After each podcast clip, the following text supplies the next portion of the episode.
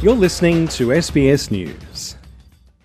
The long awaited trial of pro democracy activist and former media mogul Jimmy Lai has opened in Hong Kong. He faces possible life imprisonment on charges he colluded with foreign forces, including the United States, under national security legislation imposed by China in 2020. Mr. Lai's son Sebastian says although he believes the outcome of his father's trial has already been decided, he's proud of him for standing up for his beliefs. Reflexively anxious, but there's actually no anxiety involved once you think about it because it's a complete show trial. Um, the result is already predetermined. It's a trial with um, three government appointed judges. Um, the um, no jury, and uh, uh, um, the, the security minister recently boasted of a 100% conviction rate. So, an absolute champ. Jimmy Lai is the founder of the now closed pro democracy newspaper Apple Daily and one of the most prominent Hong Kong critics of China's Communist Party leadership. The 76 year old is already serving a five years and nine months jail term for a fraud conviction over a lease dispute for his newspaper and has pleaded not guilty to all charges he faces in his new trial. He's the first person to contest a foreign collusion charge under Hong Kong's national security law. Sebastian Lai describes how he felt when he saw the condition his father was in through recently released news photographs. It's just a reminder that he's, he's 76 and he's, he's been in solitary confinement for three years.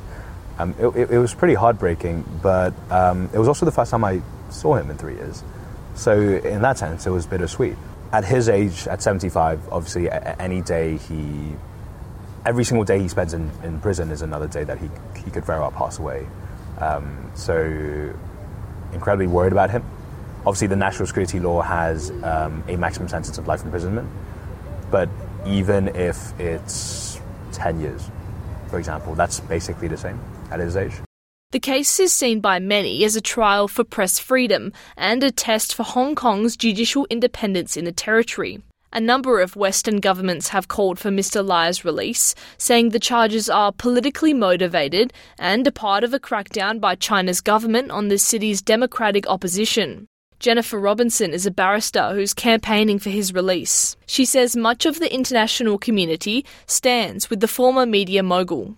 There is widespread condemnation of the prosecution against Jimmy Lai, the fact that he remains in prison.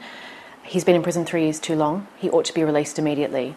He's in prison for exercising his internationally protected rights to freedom of expression, to freedom of assembly, and this is unacceptable.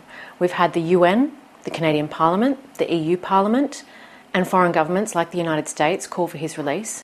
Prior to the beginning of the trial, Sebastian Lai met UK Foreign Secretary David Cameron to lobby for the UK's help in securing his father's release from prison. Lord Cameron has since called for the release of the British citizen in a significant intervention and criticised the charges against Mr. Lai. China's Foreign Ministry spokeswoman Mao Ning has condemned the meeting, saying the Hong Kong government handled the case according to law. It's beyond reproach that the Hong Kong government holds him accountable in accordance with the law. The UK claims to be a country governed by the rule of law, but it blatantly interferes in the cases that have already entered the judicial procedures. The UK has just introduced a national security law, but it blatantly opposes China's national security legislation for Hong Kong. Its double standards and sinister intentions are exposed.